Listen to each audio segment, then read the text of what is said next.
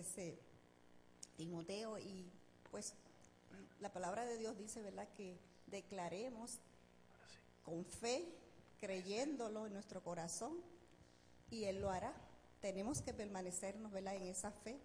Y yo, eh, pues para todos los que están aquí son testigos hoy que eso es lo que está en mi corazón y yo lo declaro. No sé si lo vaya a ver, pero yo declaro que mi, mi pastorcito, Sebastián, va a estar allá en Puerto Rico. Eh, no sé cuántos años vaya a pasar eso, pero eso es lo que yo tengo en mi corazón y de ahí nadie me mueve. Gloria a Dios por eso. Eh, ellos van a llegar pronto y pues mi deseo también es que él que pasen al frente y pues presentarlo, ¿verdad? Ahí vienen llegando. Ahí viene.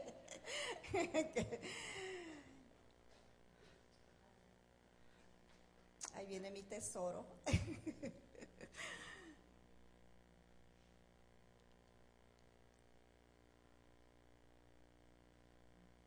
Quiere que pases a, tu hijo al frente. Ahí está mi tesoro. Ya me hizo abuela vieja porque ya yo decía, pues ya me estoy pasando de la edad de ser abuela porque ya mis hermanas todas de jovencitas y yo decía, pues yo creo que me voy a quedar. Pero aquí está. Ah, no está tan vieja la abuelita. Hola, precioso. Este es mi Sebastián y este es mi pastorcito.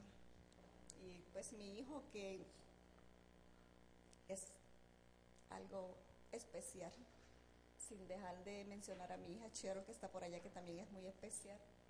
Am, mi nuera, que no se me quede, porque por fe yo estoy declarando que yo me voy a una misión, que el Señor me lleva, pero ellos se quedan aquí y algún día eh, yo voy a ver esa, esa promesa que el Señor nos ha hecho, cree en Jesucristo y será salva tú, tú y toda tu casa y vamos a ver todo lo que deseamos en nuestro corazón, creyéndolo, lo vamos a ver. Y pues mi hijo eh, de su profesión es conseje- consejería, entonces yo lo declaro a él como un consejero espiritual. En el Amén. tiempo del Señor. Y me gustaría, Nafi, si gustas pasar, para que la conozcan. A mí no, algunos la conocen. Disculpe, pastor, que le estoy robando. este No, no, no, no, no. es- Pero es mi último domingo aquí y pues esto... para Cheryl, es ¿quieres pasar también? No. Cheryl, ¿quieres pasar? Come on. Pues aquí está mi Sebastián Bello, pastor. Eh, en mi deseo está eh, como abuela de que es, mi niño sea presentado delante del Señor, pero él es su papá y ella es su mamá, entonces esto, eh, si ellos eh, está en su corazón también ese deseo, De una vez ahorita. es, pero ellos, ¿verdad? Es mi deseo como abuela, pero Ah. ellos tienen la, la palabra, ¿verdad? ¿Te gustaría que ore- oremos, oremos por Sebastián y los presentemos delante del Señor? ¿Sí? Ok. Mi hijo dijo que sí y la mamá. Entonces, pastor. Pásale, Perla. Está, está bien, aquí traigo, aquí traigo mi micrófono. Como no me conoce el niño, no lo voy a abrazar porque no vaya a llorar. No. Yo nada, nada más quisiera decirle a ella que presentarlo delante de Dios no, hay- no adquiere más que el compromiso de que vamos a bendecir su día delante del Señor, ¿verdad? O así sea, es. es todo nada más. Sí. Pues vamos a hacer las dos cosas al mismo tiempo, a, a orar por el niño y a orar por usted. Entonces le voy a pedir que se ponga de pie. La, la Biblia relata varias ah, instancias cuando, cuando un padre en gratitud trajo a su niño al, al- delante de Dios, ¿verdad? Uno de ellos es, cuando Ana fue, fue bendecida, ¿verdad? Y, trajo este niño por el cual ella había orado y llorado y finalmente el Señor le concedió y lo dedicó al Señor. Entonces la Biblia enseña que los hijos son bendición del Señor. Entonces este, confiamos que este hijo sea una bendición para ustedes. El Señor los siga bendiciendo con más hijos. Y que este, sean prósperos en todas las cosas junto con su familia. Y pues estamos aprovechando para orar por tu mamá, porque pues sabemos que, que va a continuar su trabajo allá en Puerto Rico, ¿verdad? Este, retirada del negocio, pero ocupada en las cosas del Señor. Extienda su mano hacia acá en señal de bendición, bendito Dios y Padre Celestial. En el nombre de Jesús, tu Hijo amado, estamos pidiendo una bendición especial para Sebastián. Padre, queremos presentar este niño con gratitud, sabiendo, Señor, que se oró por él, sabiendo, Señor, que le dices el milagro de vida, Señor.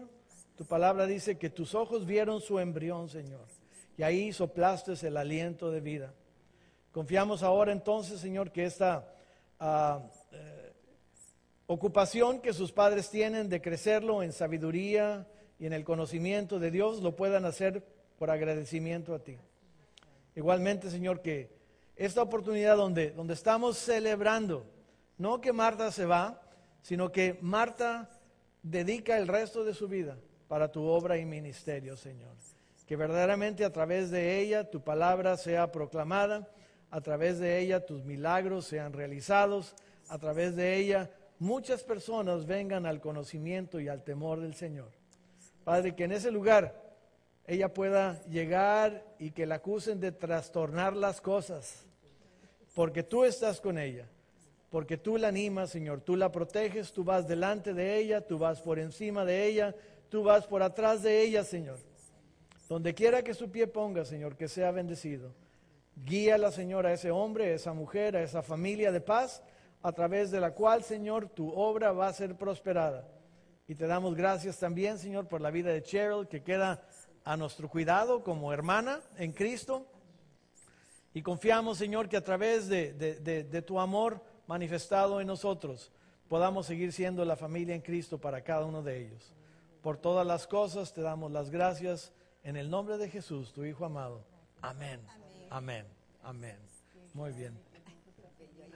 Gracias. Gracias. Puede tomar su lugar, denle un aplauso al Señor. hermanos eh, que han estado todo este tiempo conmigo. Tiene el manual, ahí le entrego los otros antes de que se vaya.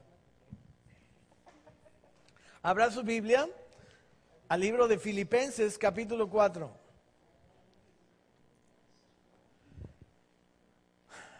Si usted ha estado aquí los domingos anteriores, se va a preguntar, bueno, pastor, estábamos compartiendo sobre el libro de Tito, ¿qué le pasó ahora? ¿Por qué nos lleva a Filipenses? Ahorita va a entender por qué. Filipenses capítulo 4, versos del 6 al 9, no están en la pantalla, así que le, suplico que abra su Biblia o su teléfono, su dispositivo y me siga en la lectura. Filipenses capítulo 4, versos del 6 al 9. Dice la palabra del Señor así, no se inquieten por nada. Diga conmigo, no me inquieto por nada. Es lo que está diciendo Pablo a la iglesia de, en Filipos. No se inquieten por nada, más bien, en lugar de inquietarse, en toda ocasión, con oración y ruego, presenten sus peticiones a Dios y denle gracias. Y la paz de Dios, que sobrepasa todo entendimiento, cuidará sus corazones y sus pensamientos en Cristo Jesús. Por último, hermanos, Consideren bien todo lo verdadero, lo respetable, lo justo, todo lo puro, todo lo amable, todo lo que es digno de admiración. En fin, todo lo que sea excelente o merezca elogio, fíjense bien, pongan en práctica, pongan en práctica lo que de a mí han aprendido, recibido y oído, y lo que han visto en mí, y el Dios de paz estará con ustedes. Déjeme orar por este pasaje de la Escritura. Bendito Dios y Señor, gracias por tu palabra, gracias por tu presencia. Confiamos que tu Espíritu Santo no nada más nos acompaña esta mañana, sino que nos ayuda a que esta porción de la Escritura sea revelada a nosotros en vistas de cambios que suceden continuamente. Padre, te ruego que estas palabras que yo voy a dirigir sean, sean, guiadas por ti, que los oídos de cada persona estén abiertos, que su entendimiento esté preparado y que verdaderamente se cumpla, que tu palabra no regresa vacía. Padre, bendecimos lo que ya has hecho en nuestra vida, bendecimos lo que vas a seguir haciendo en nuestra vida. Y en todas las cosas te doy gracias en el nombre de tu Hijo amado Jesús. Amén. Piense en lo siguiente. Si usted está aquí esta mañana, y aquellos que no vinieron hoy en la mañana también, somos parte de esta iglesia, somos parte de lo que Dios está haciendo, porque nuestra vida ha habido cambios, ¿sí o no? Piense usted un poquito, los últimos dos años, los últimos tres años, los últimos cinco años, ¿ha habido cambios en su vida? El viernes eh, mi esposa y yo tuvimos el privilegio de celebrar nuestro aniversario número 39. Yo sé,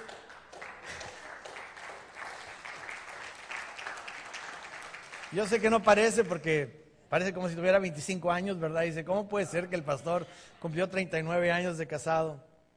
Y, como parte de la celebración fuimos a cenar a Tijuana, estábamos cenando en Tijuana en un restaurante y, y pues había mucha algarabía en el restaurante y estábamos ahí, estaba nuestro hijo con nosotros. Y en medio de la, de la cena yo le pregunté a mi esposa, ¿te hubieras podido imaginar que nuestro aniversario número 39 lo íbamos a estar celebrando en Tijuana? Ni por aquí, ¿verdad? Ni por aquí. Este, porque bueno, este, nosotros pues ya sabe, crecimos en Ensenada, dice mi suegro, la ciudad más bella del mundo y del universo. y pues los cambios nos trajeron a los Estados Unidos.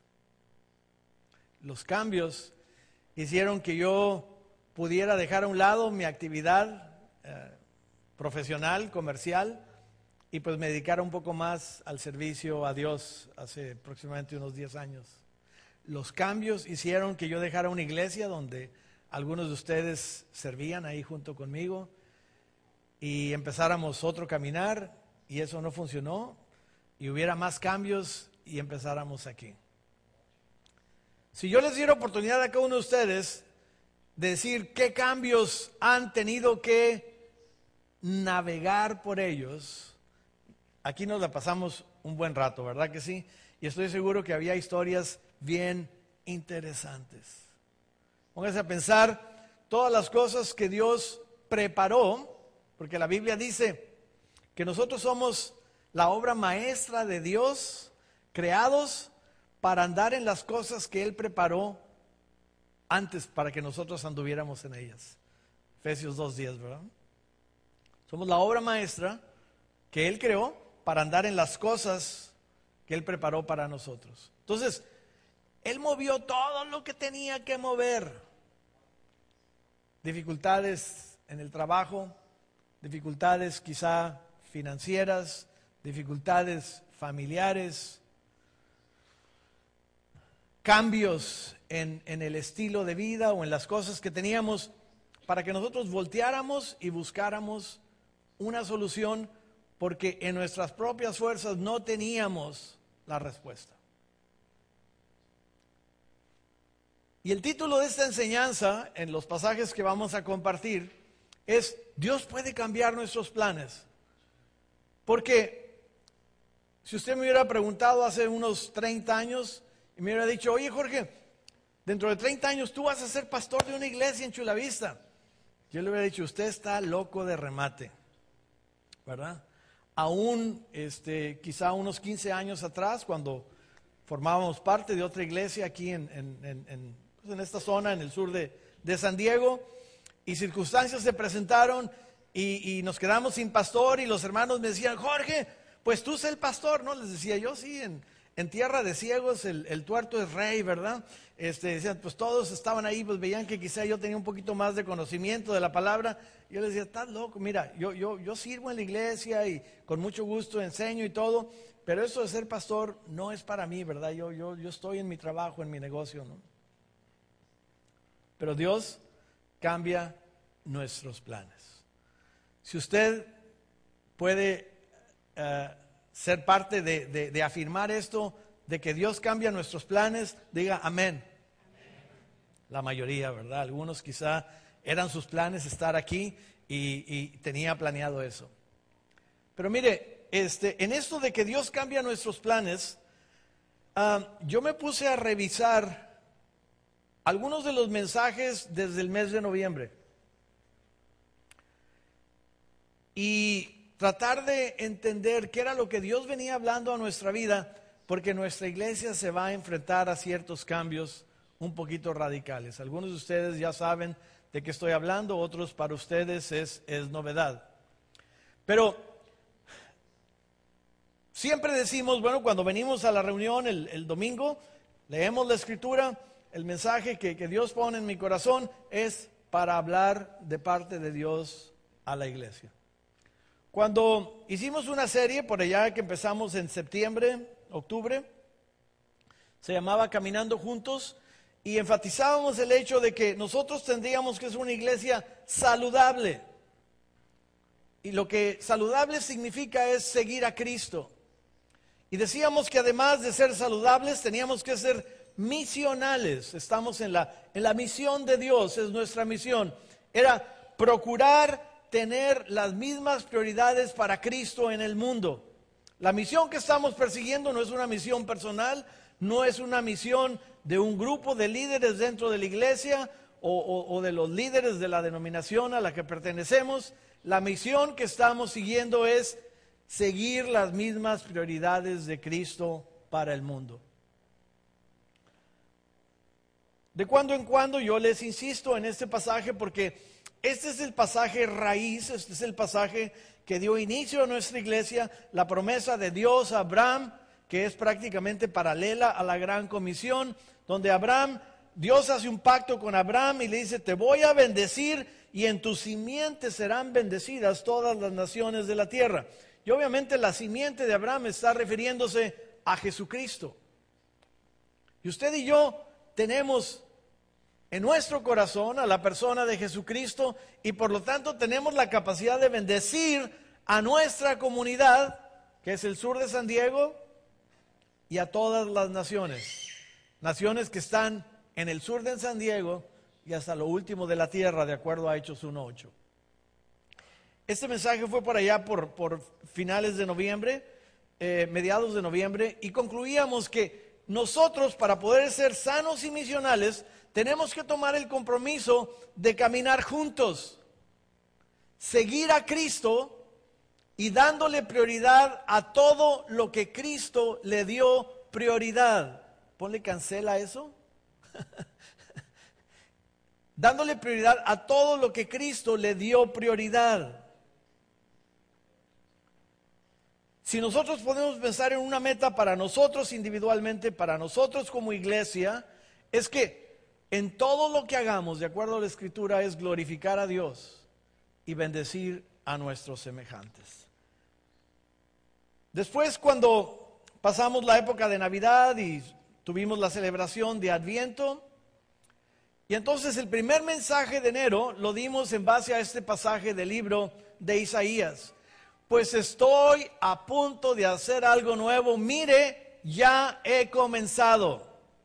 Dios hablándonos en enero. Termina esta sección del pasaje en el verso 20. Sí, haré ríos en la tierra árida y baldía para que mi pueblo escogido pueda refrescarse. Y entonces la conclusión de este mensaje, fíjese bien, era Dios va a hacer en el 2015 algo nuevo, de hecho ya empezó. Y era, a nosotros nos toca hacer una, una pequeña parte, porque Dios es el que hace siempre la mayor parte. Empezamos a trabajar en, otra serie distinta, otros mensajes basados en el libro de Apocalipsis, capítulos 2 y 3, las cartas a las, a las siete iglesias de Asia. Y el día 15 de febrero, esta era la conclusión del mensaje. Dios permite que las iglesias pasen por un tiempo de dificultad para que éstas puedan llegar a ser lo que Dios desea que sean. Ponga estas tres cosas segundas, juntas. Tenemos que permanecer juntos para ser sanos y misionales. Dios está haciendo algo nuevo. Dios permite que las iglesias pasen por alguna dificultad para llegar a ser la iglesia que Dios quiere que sea.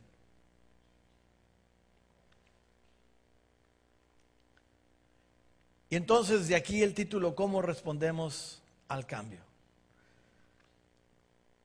El día 15 de febrero, este, antes fue un domingo, el día que yo di ese mensaje sobre la iglesia de la Odisea y Filadelfia.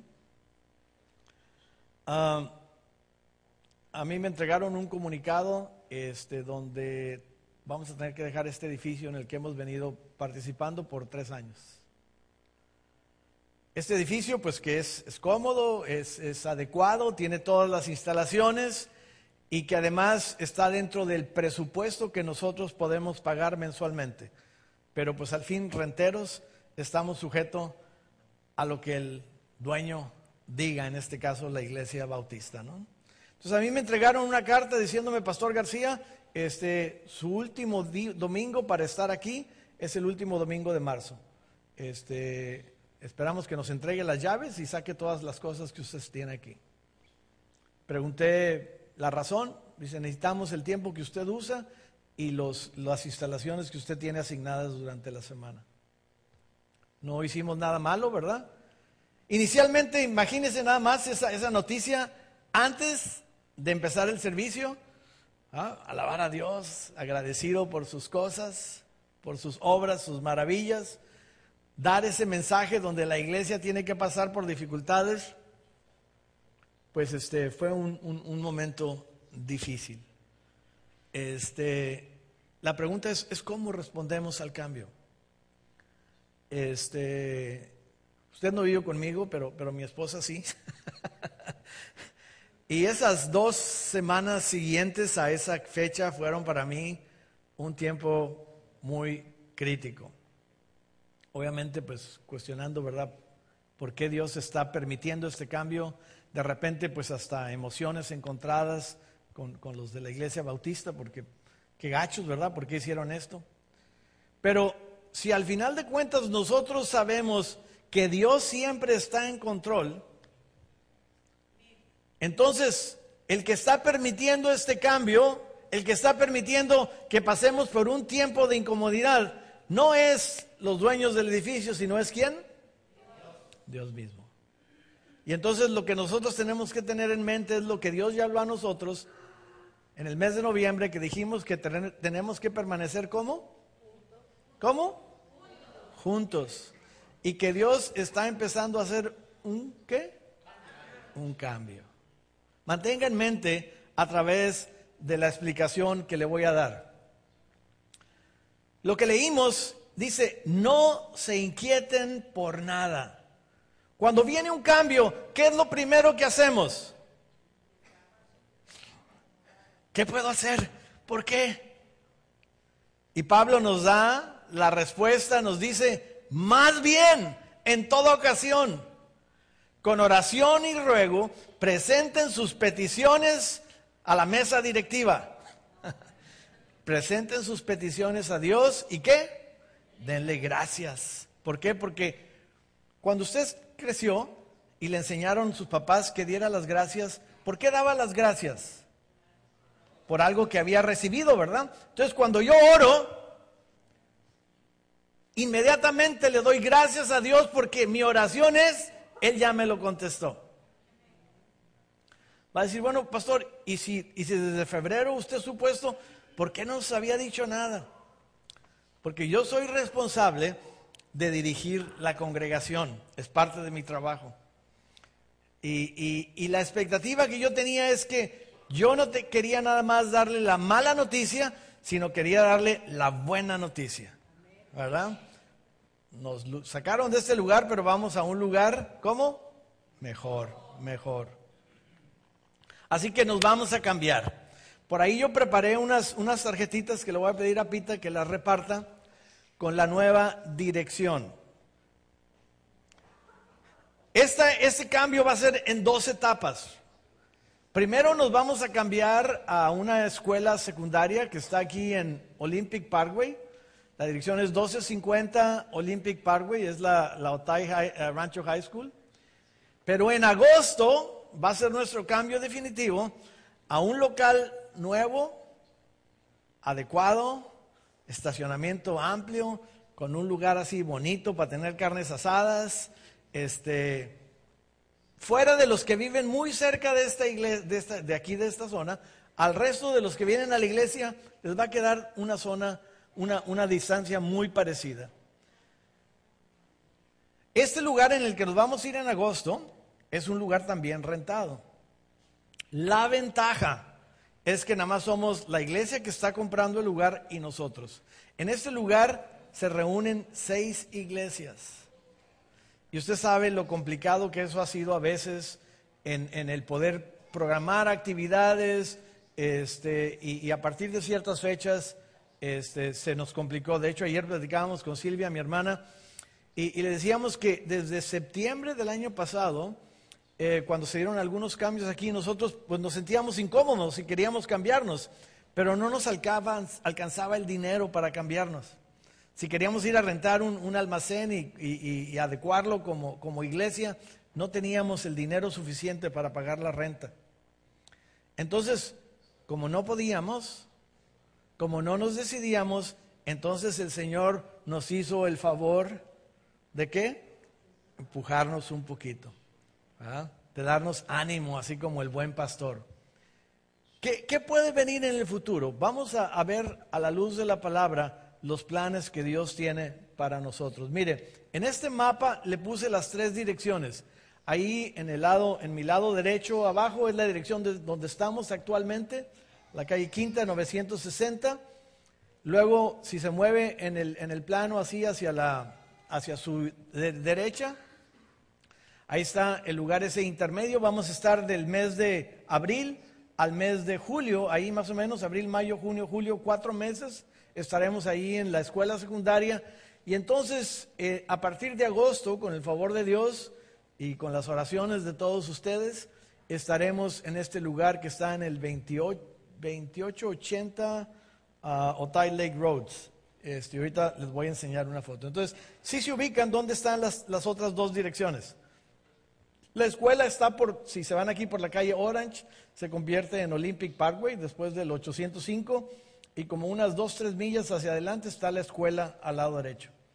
Eh, el lugar definitivo, y después les voy a pedir que si tienen tiempo vayan, se den una vuelta por ahí para que lo conozcan. Se van por toda la calle L, esa se convierte en, Telegraph Canyon. Después de que intercepta con, Telegraph Canyon, se convierte en Telegraph Canyon y pues ya allá hacia East Lake es, Telegraph Canyon. Es, es, perdón, se convierte en Otay Lakes Road. Ese es el domicilio.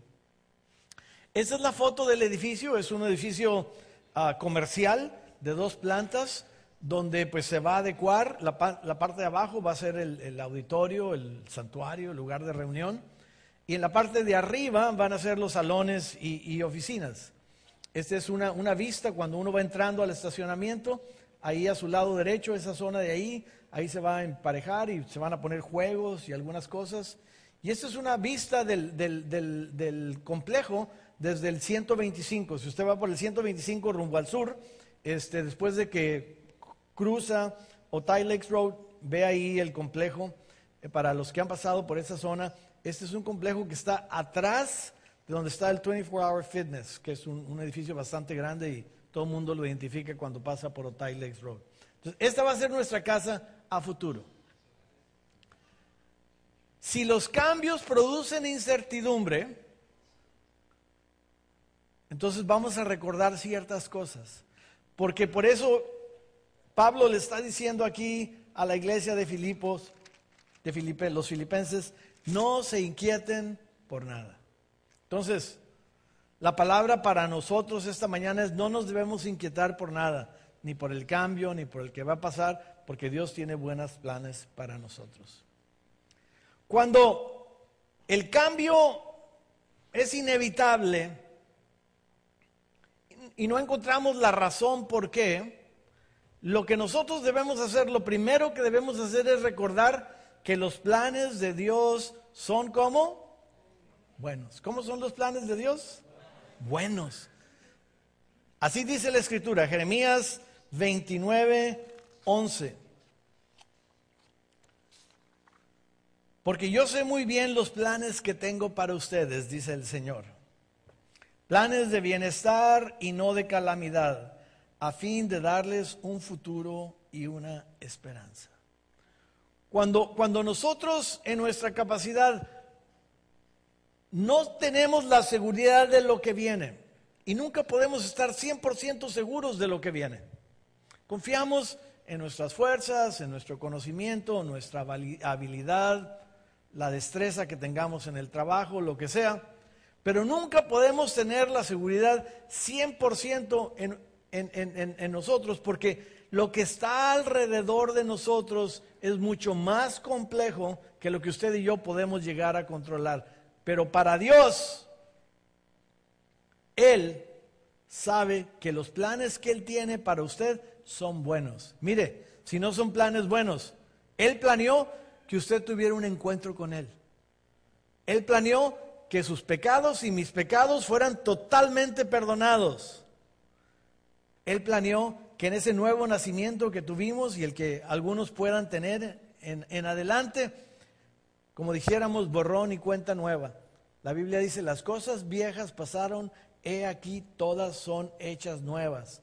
Un nuevo nombre, un nuevo futuro, un nuevo porvenir. No nada más en la eternidad, sino en el camino hacia la eternidad. Los planes del Señor son como? Son buenos. Entonces debemos de recordar eso. Y los debemos de recordar porque cuando estemos en el cambio, sobre todo en este cambio temporal a la escuela, va a haber cierta incomodidad. Haga de cuenta que vamos de viaje y llevamos la mochila y pues hay que quitarla y hay que ponerla. Ahí no es un, es un, auditorio de una escuela, es el teatro de la escuela, pero, pero vamos a venir nosotros Después de la reunión de la iglesia, esta se llama Rancho Vista, que es una iglesia de la misma denominación de nosotros, una iglesia en inglés. Ellos tienen su servicio a las 11, van a dejar el auditorio puesto para nosotros, nosotros venimos a las once y media, va a ser nuestro servicio, el otro cambio tiene que levantarse un poquito más temprano y llegar a las once y media, ¿verdad? Y este, vamos a salir más temprano también, es otro de los cambios. Y este, y pues, eh, y al final vamos a tener que levantar las sillas, levantar el equipo de sonido, limpiar los salones donde van a estar los niños. Y eso lo vamos a hacer durante cuatro meses. Entonces, cuando usted esté luchando y haciendo los cambios, recuerde que los planes del Señor son como buenos. Y diga, el pastor, ¿a dónde nos trajo? Mira, tan cómodos que estamos allá. Yo no lo quise llevar de aquí. El que se lo está llevando de aquí a otro lugar es el Señor y no yo. ¿Ok?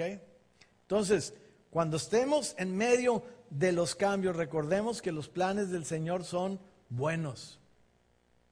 La otra cosa que debemos de recordar cuando, cuando vienen los cambios es que nosotros vivimos con principios del reino.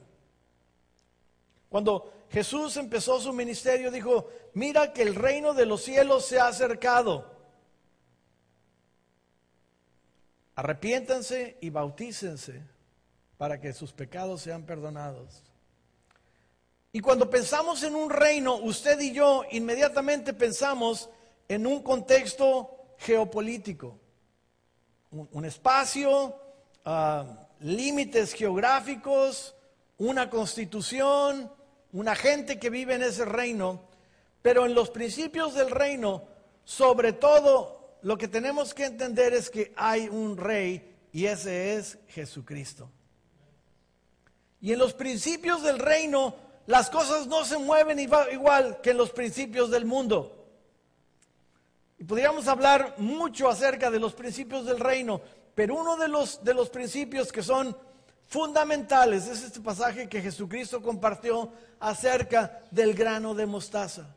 Dice que el reino de los cielos es como un grano de mostaza. Cuando se siembra en la tierra es la semilla más pequeña que hay, pero una vez sembrada crece hasta convertirse en la más grande de las hortalizas y echa ramas tan grandes que las aves pueden anidar bajo su sombra. Los principios del reino no son en base a qué capacidad financiera tiene usted y tengo yo. Los principios del reino son de que tenemos un rey que es el dueño de todo el oro y toda la plata del mundo. Y no importa que el número que tengamos nosotros de congregantes no sean cientos o miles, sino algunas decenas hasta ahora, pero bajo este principio, ese grano de mostaza crecerá en la misma proporción de este pasaje porque los cambios vienen basados en principios del reino. Cuando usted piensa en principios del reino, es que tenemos un rey y ese rey es Jesucristo. Fíjese nada más. Hay un pasaje en la escritura cuando, cuando el Señor está hablando, dice, si ustedes padres, siendo malos, dan buenas cosas a sus hijos, ¿cuánto más vuestro Padre Celestial les dará a ustedes el Espíritu Santo si se lo piden? Hablando de las cosas como Dios responde. Si nosotros estamos en la